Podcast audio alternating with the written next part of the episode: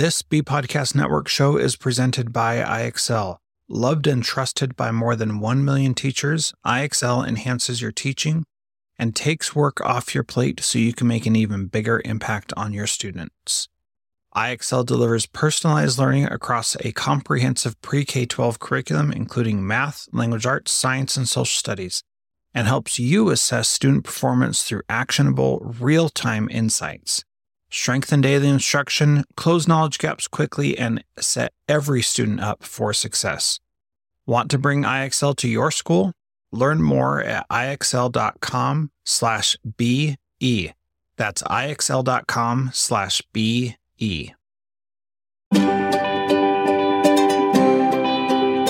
This is the Mindful Education Warrior. Are you ready to unleash your inner warrior and live a life of peace? My name is David K. Richards, and I'm on a mission to highlight places and spaces where mindfulness and an education revolution meet. As a school founder and CEO, mindfulness teacher, and leadership coach, I share inspiring and practical lessons while also interviewing other amazing changemakers. If you're ready to bring radical change to education now and live in flow, then join me to be part of the revolution that moves from the inside out.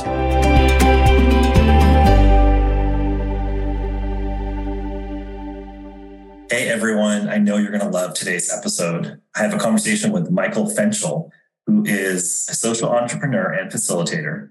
He started four successful companies, including Breathe for Change. And this is where I met him with Breathe for Change, which is a movement enhancing the well-being of over 5 million teachers, students, and school community members. BreatheForChange.com. You're going to love this organization. He's passionate about conscious leadership. He's also the co-founder of PRDX, which is a community of founders co-creating belonging and flow. And Michael lives in Austin with his partner, Adriana, where you'll find him freestyling meditating and exploring consciousness with his friends. You're really going to love Michael. And what we talk about in today's episode and what you're going to learn is the importance of mindful leadership, regardless of whether you're a formal leader or not. How to create lasting change from the inside out by following your deep calling and your mission. You know, I love talking about this. The importance of mindfulness strategies in your daily life and specific ways to get into the flow state. So Michael has a lot of expertise around the flow state and brain activity and neuroscience, and he's going to speak to the flow cycle and the four stages of brain activity, the secrets to a powerful meditation practice. He's taught thousands of people to meditate and has some really good insights there. The importance of regulating your nervous system and how collective well-being and individual wellness is important to the future of education. And then finally, how nature based wisdom and following the flow of life helps you create lasting impact. Enjoy the show, guys. Thanks. All right. I'm really excited today to be here with Michael Fenchel. Michael, thanks so much for coming on with us. Absolutely, David. Thanks. Happy to be here. Yeah, it's so awesome. I was, we were just sharing before I record that uh, Michael's one of the people that I, before I even knew him, I had reached out to him via LinkedIn. I was like, you have to be on the podcast. Like everything you talk about is what I want the podcast to be about. So super excited to have you today and would love to just kind of jump in and ask you, you know, what do you think about when people ask you, like, what is this mindful leadership thing? And what is it, you know, what does it mean or how do you define it? Mm. Well, yeah, definitely loving all the overlap that we have to David. I, that, that's something that I've noticed too. And, you know, honestly, I think my definition of mindful leadership keeps evolving. So I don't know that I have like a neat and tidy answer for you, but to yeah. me, like what that, what it means is being aware of and conscious of how we're leading, um, the impact we're having, you know, of course, being aware, like having intention in what we're doing, but also, you know, aligning our intentions with the impact we're having and really understanding not only from a, you know an output of what's the ultimate impact we're having on the on the world or on the on our on our customers or on you know the the student base that we're serving but also what's the impact of the people that we're working with day to day? How are we how are we relating to people? Um, so i think about it through the lens of you know uh, the breathe for change framework which we you know i co-created but is this idea of self relationships and community so am i being mindful of how i'm being with myself am i aware of how my own well-being am i aware of I'm relating to myself? Am I aligned with who I want to be? Then being mindful in my relationships and then in the, the broader community as well. Yeah, I, I put that, people ask me to define it, and I'm always like, okay, how am I going to define it? So I was really curious how you're going to answer it. And I keep wanting to like simplify it as much as possible. I love your answer. It's like mm. very simple, simplified. But sometimes I'll say to people, mindful leadership is literally knowing at each moment whether you're ex- in expansion or contraction. Mm. Right. And they're like, what does that mean? And I'm like, okay.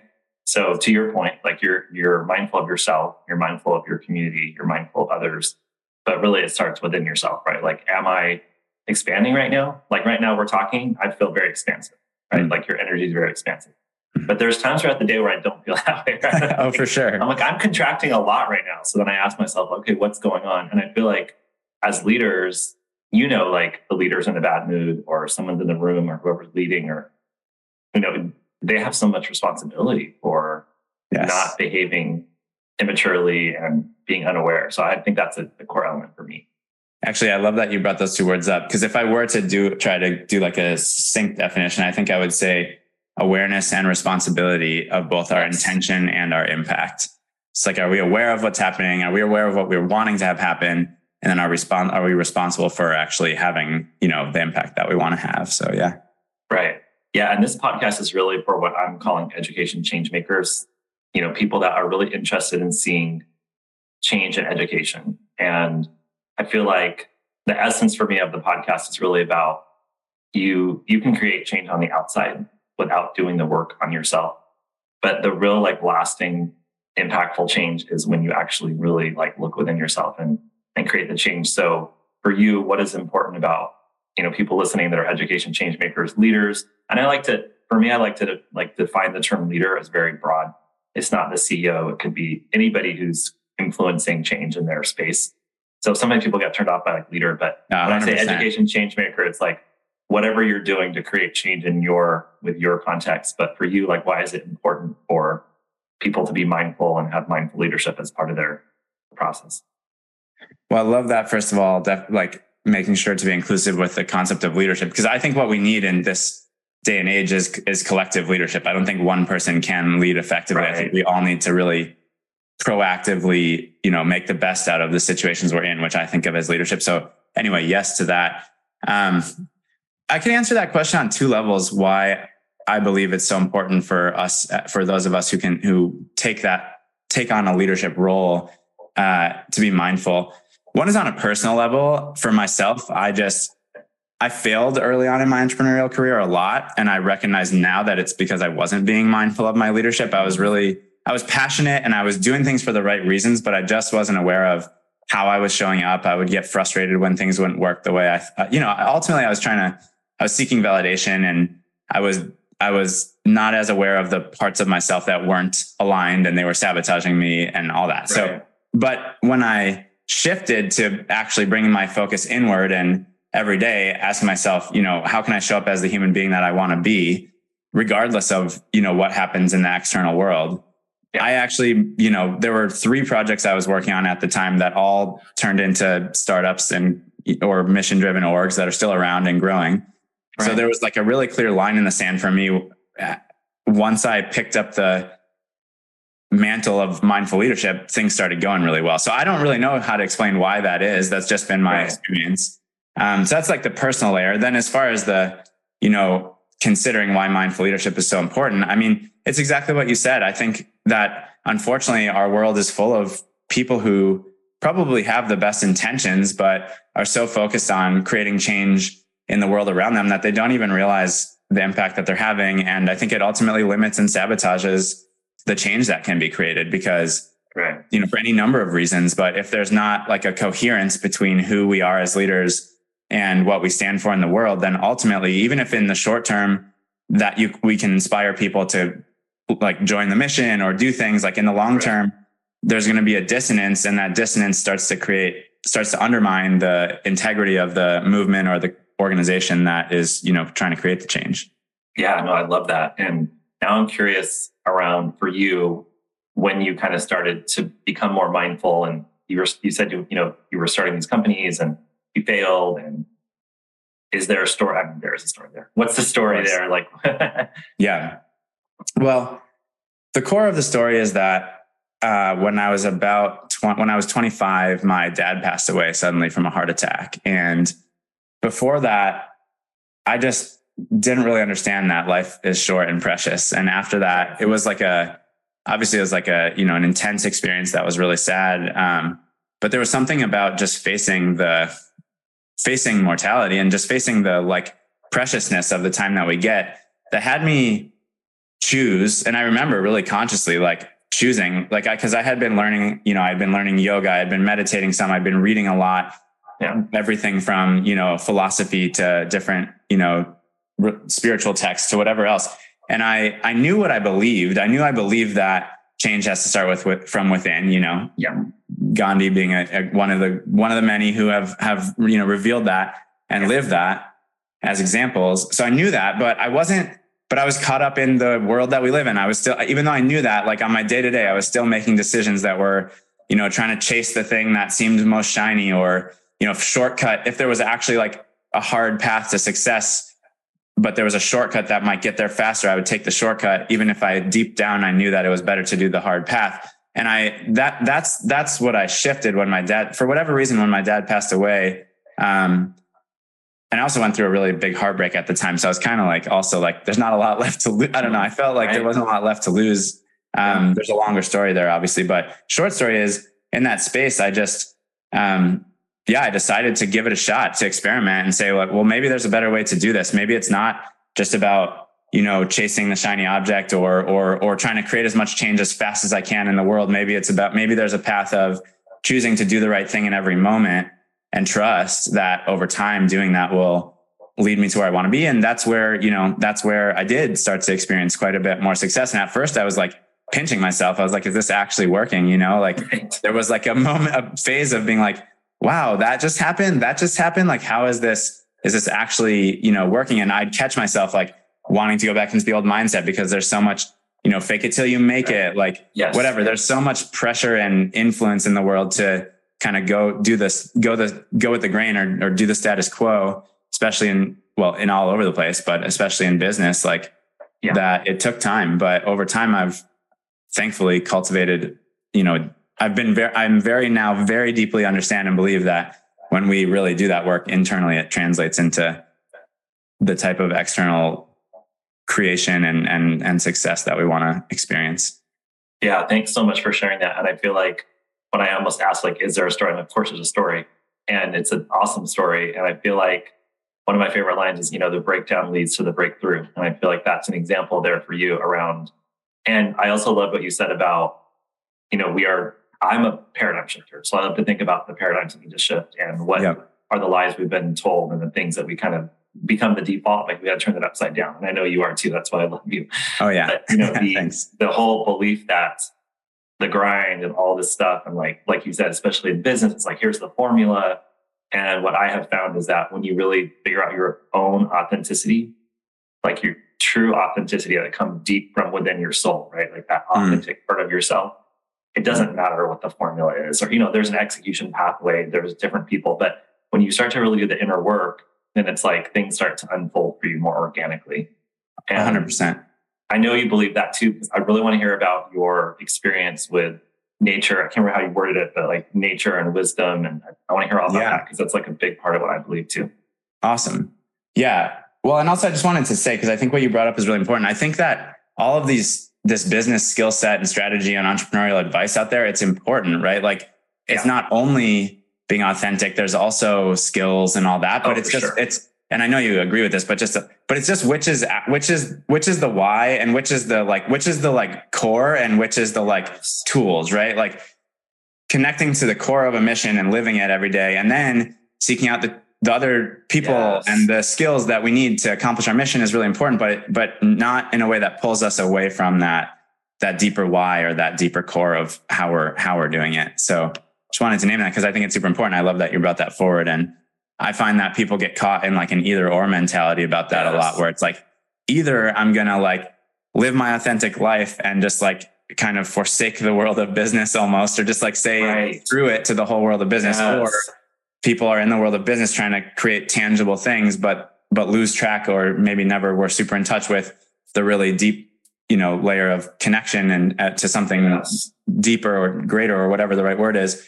And so I think where those come together is where the sweet spot is. Yeah, I'm um, so glad you said that. And I know I'd asked you another question, but I want to talk about this for a little bit longer. Yeah, so let's juicy. do it.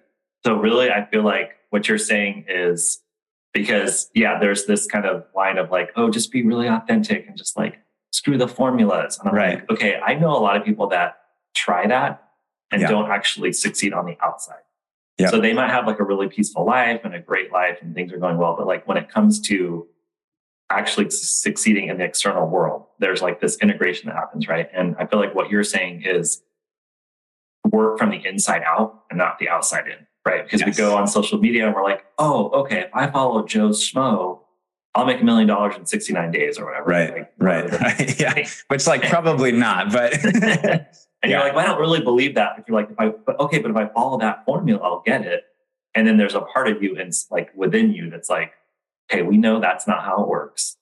You know, like what is coming through you from in, a, in an authentic way and you find that why, you find that authenticity. And then you're like, okay, now I need a structure to launch Breathe for Change or to create my school or whatever it is that we're trying to create on the outside world. Right. And I feel like that's such an important nuance. I'm really glad you brought it up.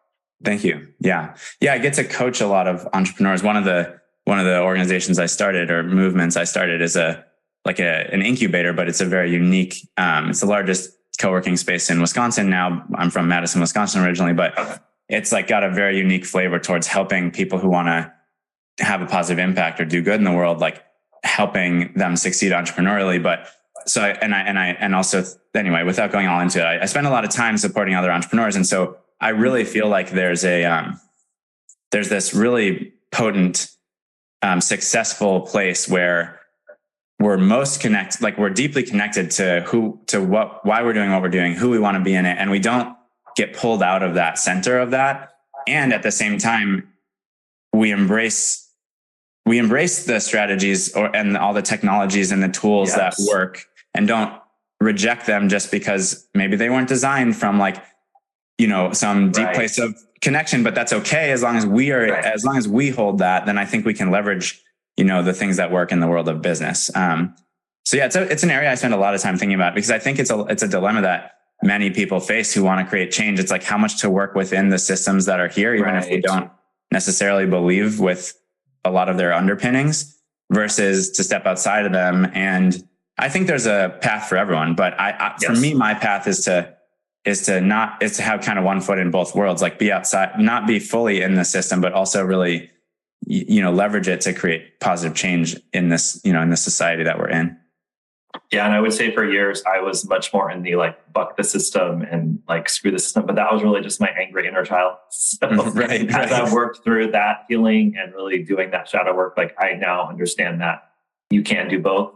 Like mm. you can create something on the side and you can also kind of disrupt the system and they they have to work like as an ecosystem together. I love that. Well, it's actually a good segue to your other question because yeah. part of the way that I learned like the the body of wisdom that I've learned the most from is um, actually are a few different uh, indigenous like lineages of uh, from the Navajo and different descendants of the Mayan and and and Q'ero peoples. But okay. I so when I was about twenty, I got introduced to this um, wisdom keeper who is in Wisconsin. Who I would go out and spend like a weekend on her land, just learning from her every I don't know a few times, four or five times a year maybe um, I got really, I got, I mean, she's amazing and I got really connected, but to her and to the practices. But mostly what I was all about is to spend time in nature. And, you know, I'd be meditating or I'd be reflecting, but a lot of it was to be like, how does the natural world work? How do things relate to one another? You know, how do, how do, how does, what's the rhythm of it? Like, what's the pace of it? Like, what's the feeling like? Because in nature, everything is authentic. Nothing is pretending to be Absolutely. what it's not, you know, unless it's like on very rare cases like a hunting strategy or something. But basically, like right, think no, they're not nothing is as far as we know like censoring themselves or being like should I be myself or not? It's like no, that everything is being itself. So yes. there's something amazing in that. And also growth in nature is really beautiful too to me because it's like a harmonious growth. There's not like you know, it's like growth over time. And it's like, by definition, I think like sustainable growth, which is, I think, something to aspire to. So anyway, there was lots of, um, so many lessons I learned through that that actually informed a lot of, you know, the story I shared about after my dad passed away. Like that, that was a large part of the wisdom that I really wasn't, hadn't been living fully in my entrepreneurial pursuits that I did live um, more since then. And, um, still do now. I do I actually have another wisdom keeper in New Mexico that I regularly see, but go on vision quests, like, uh, so be out in the desert for six days and nights by myself type of thing. And like really get clear on, you know, why am I, what I'm doing and why I'm doing it. Um, yeah. so that's a little bit about how nature has really, how like nature and nature based wisdom practices have supported me in, in the journey. I really love that. And one of the things I like to talk about a lot is whatever you believe in terms of like your religion, your spirituality, like that gets messy, right? In, in totally form, in the human form, like real messy, like wars and deaths. And but I always just say, like, do you believe in life and do you feel the flow of life? And like, mm. does the I always joke, like, does the leaf say like, okay, I need a project manager to decide when I'm going to fall from the tree, right? Like, right. It's just like, does the river like say like, okay, I'm not going to flow that way until I get you know permission from the the leader or whatever. Right. So I really am a believer in just like, can you connect with the flow of life? And I'm mm-hmm. actually not one of those guys who's like super into nature or, you know, like mountain person or a hiker. And my sure. wife's annoyed because she's much more of an outdoors person. And she's like, you just want to play basketball this time. Do you ever want to like go into the mountains? And I was like, sure, they're beautiful. But, you know, but as yeah. I've gotten more connected with the flow of life, it's like, oh gosh, now I get what people really feel when they go out into these, you know, spacious mountains and when they're mm. out in the wilderness because it's literally like you said, it's just the organic, harmonious flow of life. And my goal in life is like, can I live that way on a moment by moment, day to day basis? Like, can I just live in the flow of life and not interrupt life with the stories of the mind or, you know, my past or future projections? Just like, just be right here, right now, just in the flow of life. And I feel like that's really cool that you got to go and do like six days in nature because that is, that's how you live that way, right? Is you just connect in that way so deeply.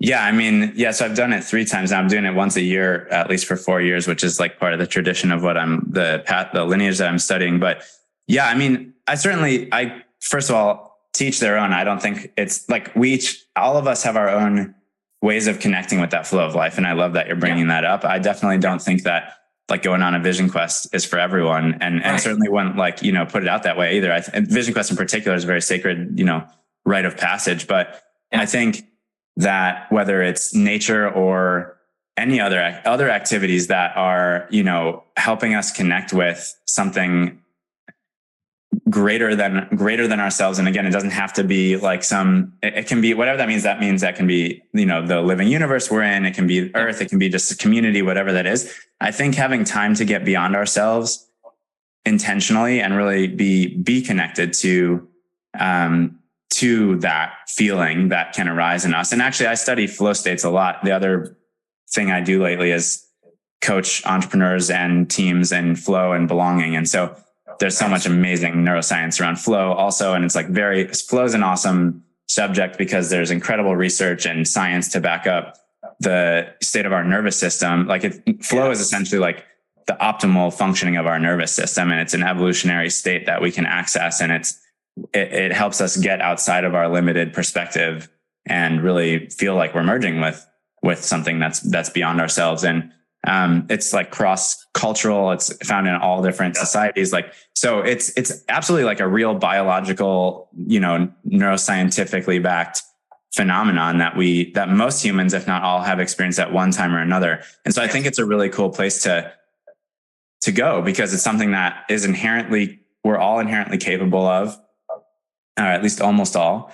And it's like, it, it, it does have this sense of, you know, purpose and a sense of, of, of real meaning in it. So, so yeah, so I, I, love that you bring that up. And I think it's for me, I find that a lot in nature and some people play, find it playing sports, which is another place where it's really, yeah. or making music or yeah. connecting with friends or yes. whatever it might be.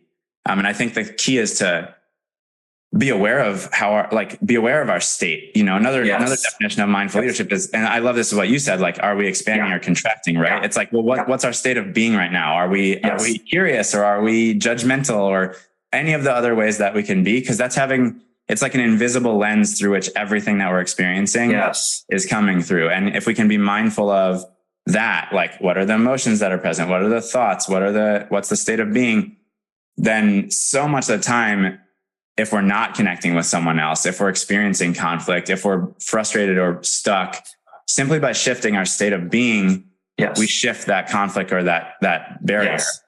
Yes. And, and I think that in and of itself can save entrepreneurs and anyone, change makers, anyone, so much time and increase our effectiveness to be true. able to create the change that we want to create so much.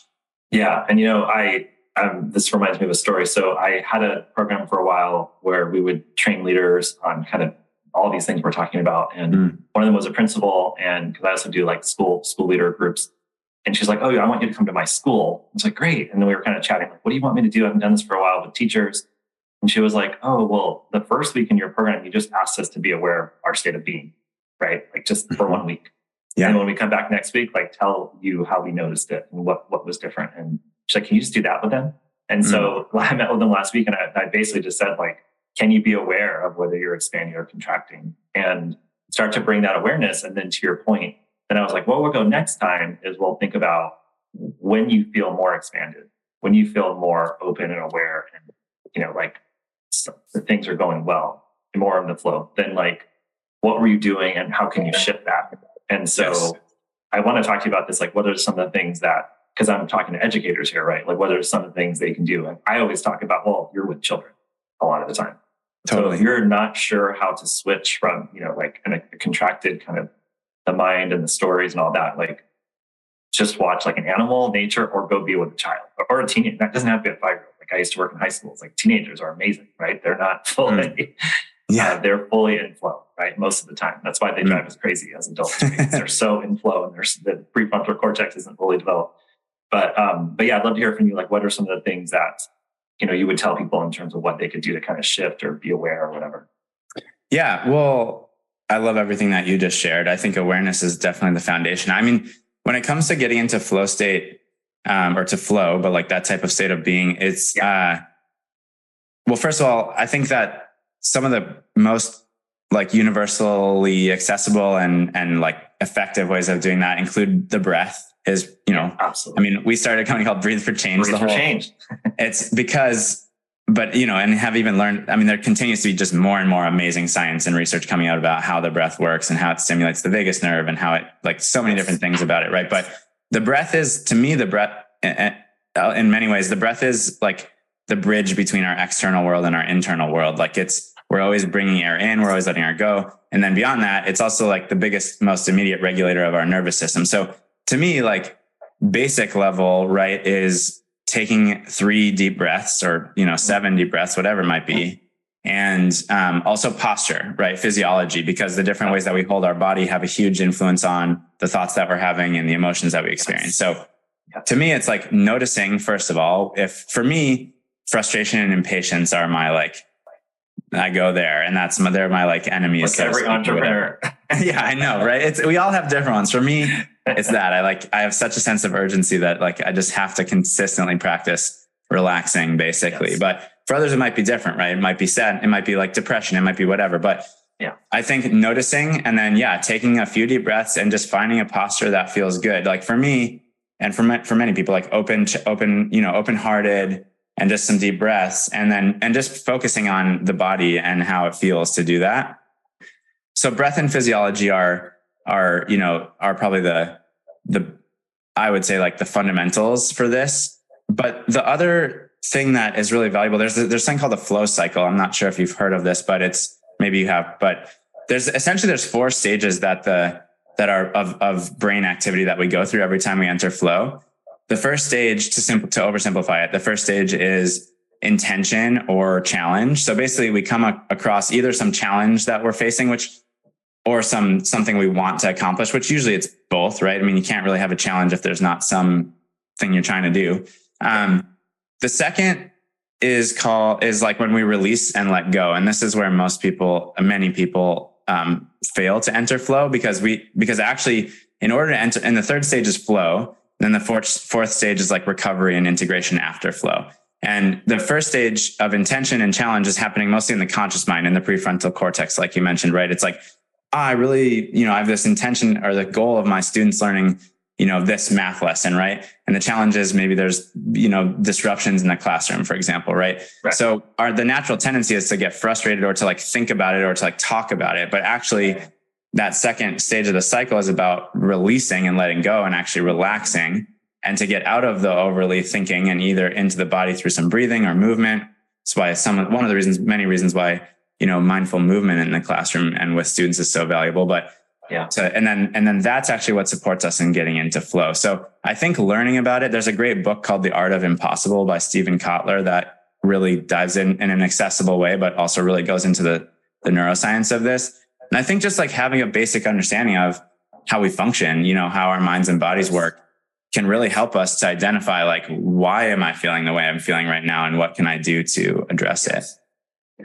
I love this so much. And, um, I'm like not an expert in any of these things, and I don't want to be. I've always been a generalist. like that's why I, yeah. I was a, like just a really good at leadership because I never had to be an expert at anything. Totally. I just like oversee everything. But anyway, so I guess that's part of this podcast here is bringing on people that can speak to this. But I really do want to have more people speaking to the nervous system and the vagus nerve, a lot of things you mentioned, yeah. breath and that kind of thing, um, which is great. And we'll we'll keep talking about that throughout this podcast. But I do think all the things you mentioned are really vital. And I always say, just like you've been saying, figure out for yourself what works best for you. Right. Yeah. So like I'm very kinesthetic.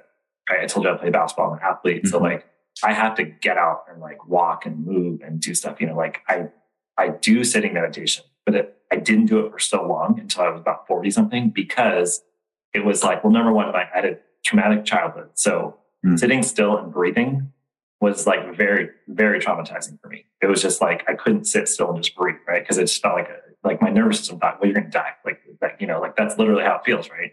When you're when you're in fight or flight. So it's like sitting still and breathing was like fight or flight for me. So it took me for years, but what what helped was just doing a little bit at a time, like a few minutes, and then walking meditation, and then mm-hmm. you know talking to people while I was walking, but making sure that I was aware of where I was operating you know, am I operating in a place of expansion or contraction? Because you can talk to people and walk, and it's like super not expansive and not helpful. But yeah, so I always tell people figure out what works for you.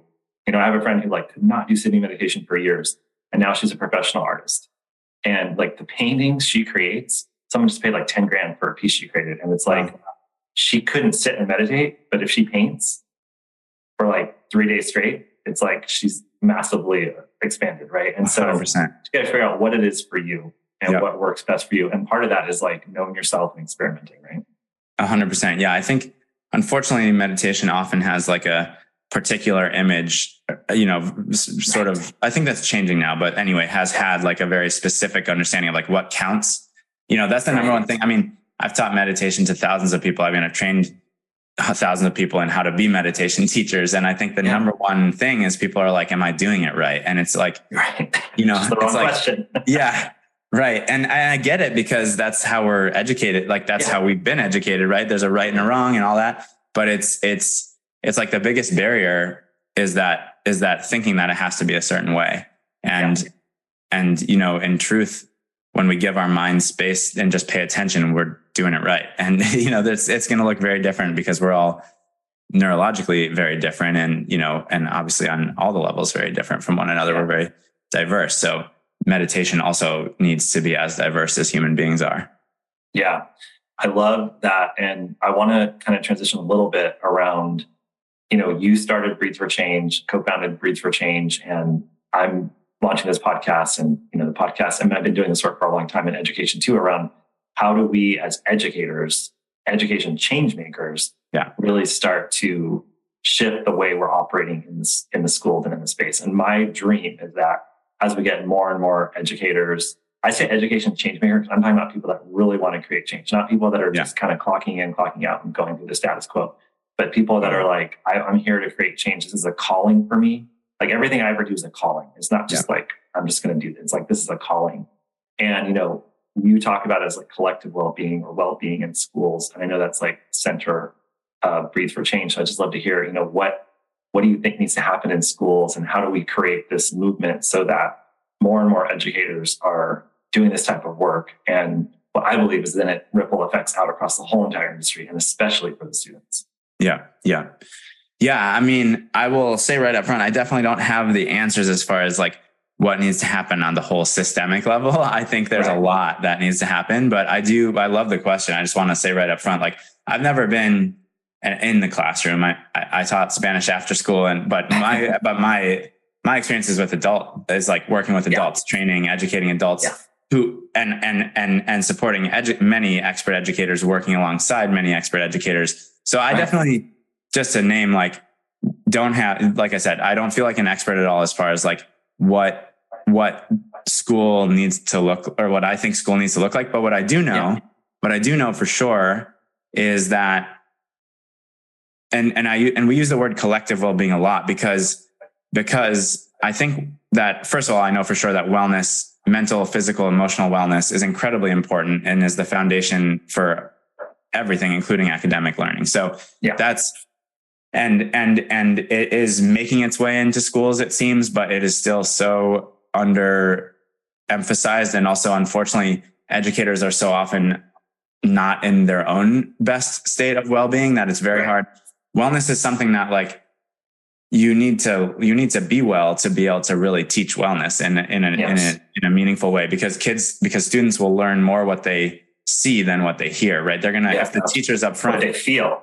what they right. feel is right, right? If the, if the teacher's doing their best, if the teacher's underpaid, overworked, super stressed out, you know, and frustrated with something about the administration or whatever, and they get a lesson plan on, you know, compassion, and they're trying to teach kids how to be compassionate when inside they're feeling incredibly frustrated and stressed, it's not going to land. It's not really rocket science. It's, and it's not that educator's fault per se. It's just not going to work, right? So yeah. we need to, we need to first and foremost and this is what Breathe for Change is all about. But we need to equip educators. We need to support educators in having well in experiencing well-being so that they can effectively yes. teach that to kids you know me- mental health obviously is huge there's such a crisis going on and it's only getting worse uh, and that's you know that's with adults and students but if we don't have adults who are able to resource themselves and have the support they need and the and the skills they need then it's very hard to to get that to the students and then the other thing is, so that that's that's something that we're passionate about. I'm passionate about. Things needs is a very over over underemphasized part of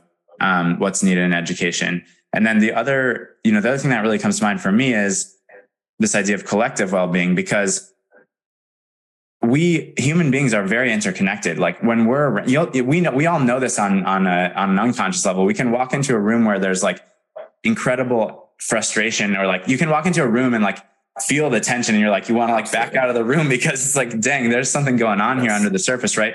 Or you can walk into a different setting, you know, whether it's, whether it's a, you know, some close friends who are having a great time and you walk in, your nervous system immediately relaxes because our nervous systems weren't designed into, they're not isolated. Like we are social creatures and our own state of our nervous systems is intimately related to everyone that we're around. So when there's, so there's so the ways that we interact with one another the ways that we care for ourselves and care for one another ways the ways that we build relationships the ways that we build community these all have a huge impact as well.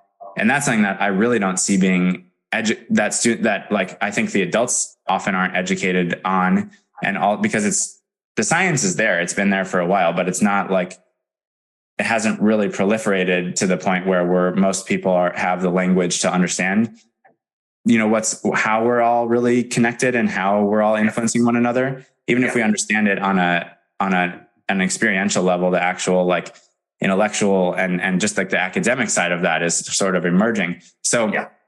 i think there's a huge opportunity for um, you know classrooms and, and school communities that are really fostering that type of deep relationship and connection and support around well-being and and and, and bringing well-being into that as well that can have a huge hugely beneficial impact. So those are some of the, I went on a little rant there because I'm really passionate about this, but no, it's fine. Those it's are great. some of the things that, yeah, I feel like really would like to see more of, and I'm actively working on seeing more of an yeah. education.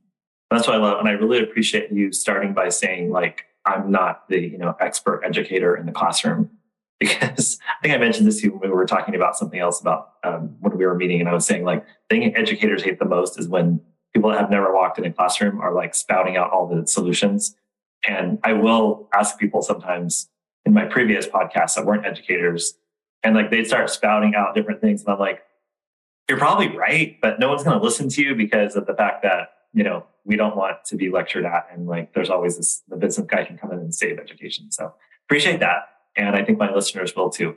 That said, everything you said after that really resonates. And I think people will agree that, you know, like bringing, and this is really a big part of this podcast is really starting to have a platform and a place for people to speak about this and say, like, let's bring it as many schools as possible. And obviously the work you're doing with Breathe for Changes is, is amazing in that respect too. Um, okay. There's a question. There's one last question. Then we're going to wrap it up. And this, this is a big question, but I know you can handle it. So okay. Bring it on. What do you kind of see again, not as the educator who's been in a classroom his whole life, but like as someone who works in education now, what do you see as how education is going to change over the next, like, let's say 20 years? Well, how I hope and believe that education is going to change um, is I believe that we will give a lot more um, emphasis on, first of all, on wellness and well being and actually create like make space in the day for it and educate on mind and body, mental and physical and emotional well-being and support educators in, in that as well. So that's one aspect. Um, but beyond that, I really would like to see education being more and more uh, able to meet each teacher, like first of all, empowering educators more as well, because I think that it, it, I don't, I think trying to fit students into cookie cutters and educators into cookie cutters is a recipe for disaster. I think, and I, th- I, I think that's what we're seeing in a lot of cases. And yeah, as, as, as, as important as standards are, and I do think they are, I think that it's also, it's even more important or at least equally important to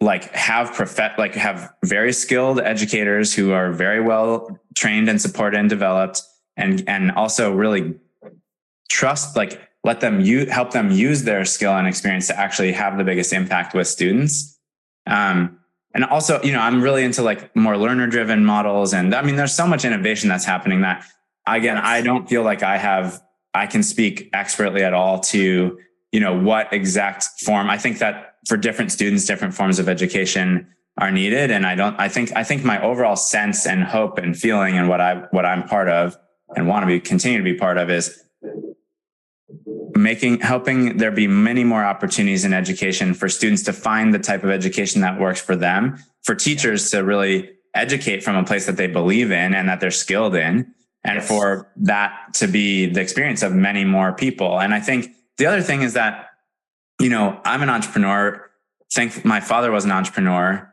so thankfully that door was you know i kind of always I didn't even know I wanted to be an entrepreneur, but I just didn't want to be anything else. So I was like, all right, I'm going to do this. Right. But I think like also as we haven't talked about, but you know, most people are aware of, our job market is dramatically shifting. Oh yeah. So we need to like, I imagine, I hope and imagine we're going to get away from rote memorization and like a lot of the things that are just completely un, essentially un, you know, useless, um, and really move towards helping people find who they are, helping students find who they are who they are, who they are at their core, who their what what their gifts are, who they want to be, how they want to contribute to society in a meaningful way that works for them and society. Like to me, that's where a lot of the of the magic is. In addition to you know the well the skills for well being to navigate this very stressful world, I also really hope and believe that education needs to focus on that helping students tap into something they care about something that matches their skills and gifts and talents, whatever those may be. And that's going to look so different for different students. And also have a mindset that they can adapt to change because change is only accelerating. And, yes. you know, we really need to cultivate that skill. Yeah, no, I mean, these are, I mean, we could really talk about this for a long time, right? yeah. there's so much to talk about. But what I love what you said is all things I believe in, why I launched Growth Public Schools, why I'm doing this podcast, because really it's about like how do we create more learner driven? My belief is that we can create more learner driven schools and proof points mm-hmm. that people start to see that this is possible. And yeah. so, you know, when I was kind of like trying to figure out the real thesis statement for this podcast, I was getting a little confused with myself because I'm like, I want it to be all about well-being for educators. So that creates a ripple effect. And I want people to see that like these learner driven schools can totally, you know, change the world. So it's, it's getting, it's a little bit of like doing that dance in the, in the conversations we're having. But, you know, if we could have the places that show that you don't have to do the traditional way of school because we don't know. And when I was recruiting families to my school, a lot of people were like, well, no one's going to want that. And I'm like, well, no, they want it. They just don't know what it is. Mm. So my pitch would be like, is your child happy in school? Not really. Is your child being challenged? Not really.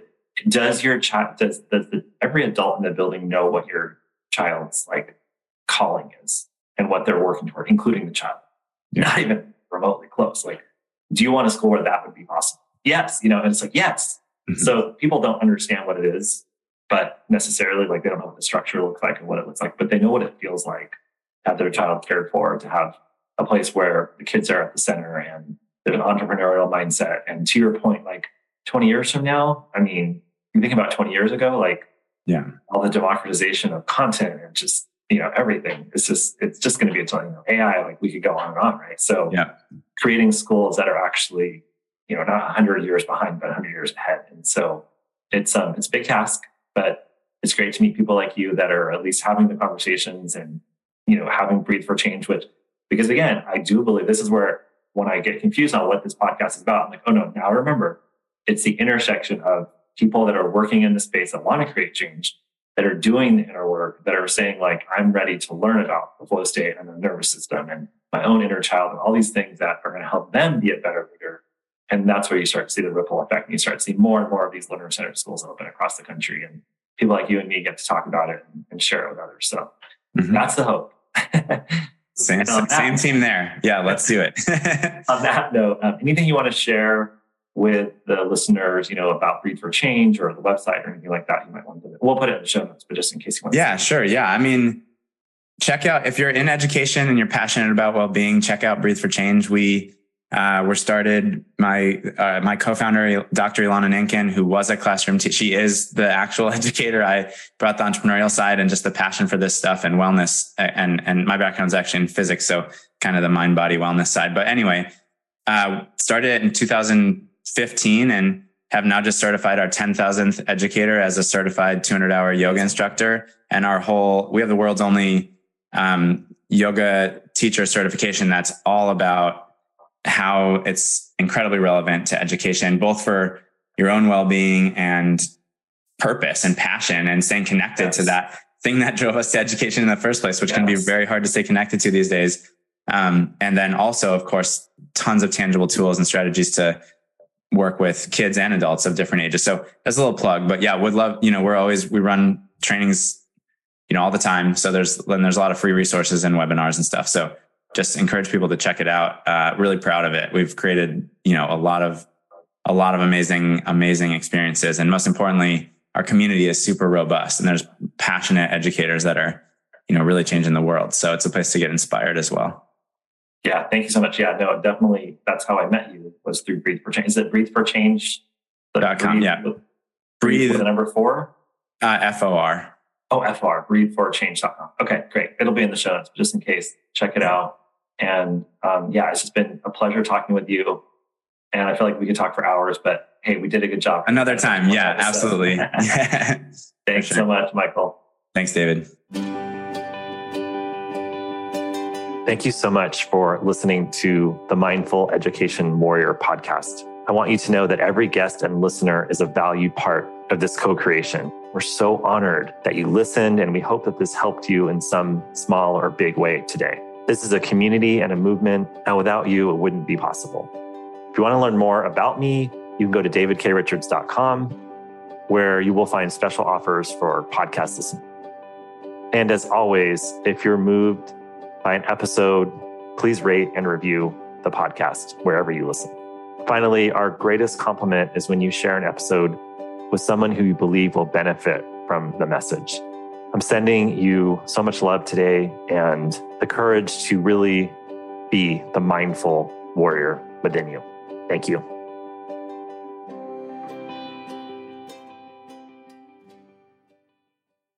Do you want to save time on prep work, increase student achievement for all of your students, reliably meet Tier 1 standards? You can do it all, but don't waste another minute. Head straight to ixl.com/b to learn how IXL's research-proven teaching and learning platform can help you achieve these goals. That's ixl.com/be.